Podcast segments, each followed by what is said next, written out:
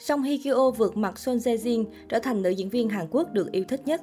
Dù không thành công với màn tái xuất màn ảnh cùng No We Are Breaking Up, nhưng sức hút của Song Hye Kyo chưa bao giờ hạ nhiệt.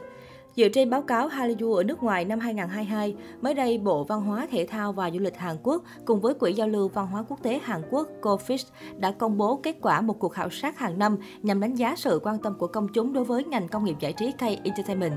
Cuộc khảo sát được thực hiện dưới hình thức trực tuyến từ ngày 5 tháng 11 đến ngày 8 tháng 12 năm 2021 với sự tham gia của 8.500 người trong độ tuổi từ 15 đến 59. Cuộc khảo sát này được thực hiện trên quy mô khoảng 18 quốc gia với những câu hỏi về Hallyu, K-pop và K-drama. Đứng đầu trong cuộc khảo sát này chính là nam diễn viên Lee Min Ho với chỉ số khảo sát 9,3%. Đây cũng là lần thứ hai nam tài tử đứng đầu danh sách này. Anh chàng được biết đến với vai trò diễn viên thông qua những bộ phim như Boy Over Flower, The Her, City Hunter. Lee Min Ho thành công khẳng định tên tuổi của mình trên màn ảnh châu Á nói riêng và quốc tế nói chung. Vị trí Á quân của cuộc khảo sát thuộc về Huyên Binh với chỉ số khảo sát 3,1%.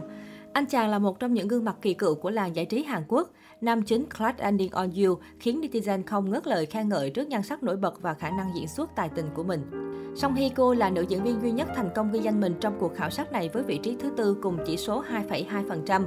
Bên cạnh đó, nữ diễn viên xuất sắc góp mặt trong cuộc khảo sát này trong 8 năm liên tiếp với các thứ hạng khá cao. Đây quả là một thành tích vô cùng ấn tượng của Song Hye Kyo, chứng minh sức ảnh hưởng của minh tinh trong công cuộc quảng bá Hallyu đến với bạn bè quốc tế. Ngọc nữ Song Hye Kyo được biết đến là một trong những diễn viên đời đầu của làn sóng Hallyu. Những tác phẩm mà cô tham gia như On In, Full House, That Winter, The Wind Blow, Descendant of the Sun đều gây được tiếng vang lớn. Ngoài những cái tên trên thì Gong Ju, Song Joong Ki cũng là hai diễn viên lọt vào top 5 trong bảng khảo sát ở lĩnh vực phim ảnh. Còn về lĩnh vực K-pop, những nhân vật như BTS, Blackpink, IU chính là những người chiếm lĩnh vị trí top đầu. Sau We Are Breaking Up, Song Hye Kyo sẽ tham gia dự án mới mà cô đảm nhận vai chính có tên The Glory. Được biết bộ phim này bao gồm 8 tập và chiếu theo từng mùa. Việc Song Hye Kyo nhanh chóng bắt tay với dự án mới ngay sau bộ phim Now We Are Breaking Up đóng với Jang Ki Yong vừa kết thúc chưa được bao lâu, nhận được rất nhiều sự quan tâm của khán giả. Đa phần đều cho rằng sau bom xịt Now We Are Breaking Up có lẽ Song Hye Kyo đang ủ mưu phục thù.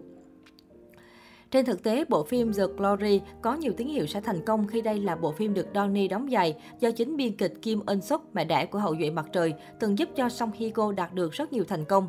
Chưa dừng lại ở đó, The Glory là bộ phim có cốt truyện khá hay nói về sự báo thù giữa người với người, mà không phải là câu chuyện tình yêu xến xúa như Song Hye Go từng nhiều lần tham gia. Chính vì sự thay đổi này đã phần nào cho thấy The Glory là một dự án đáng xem.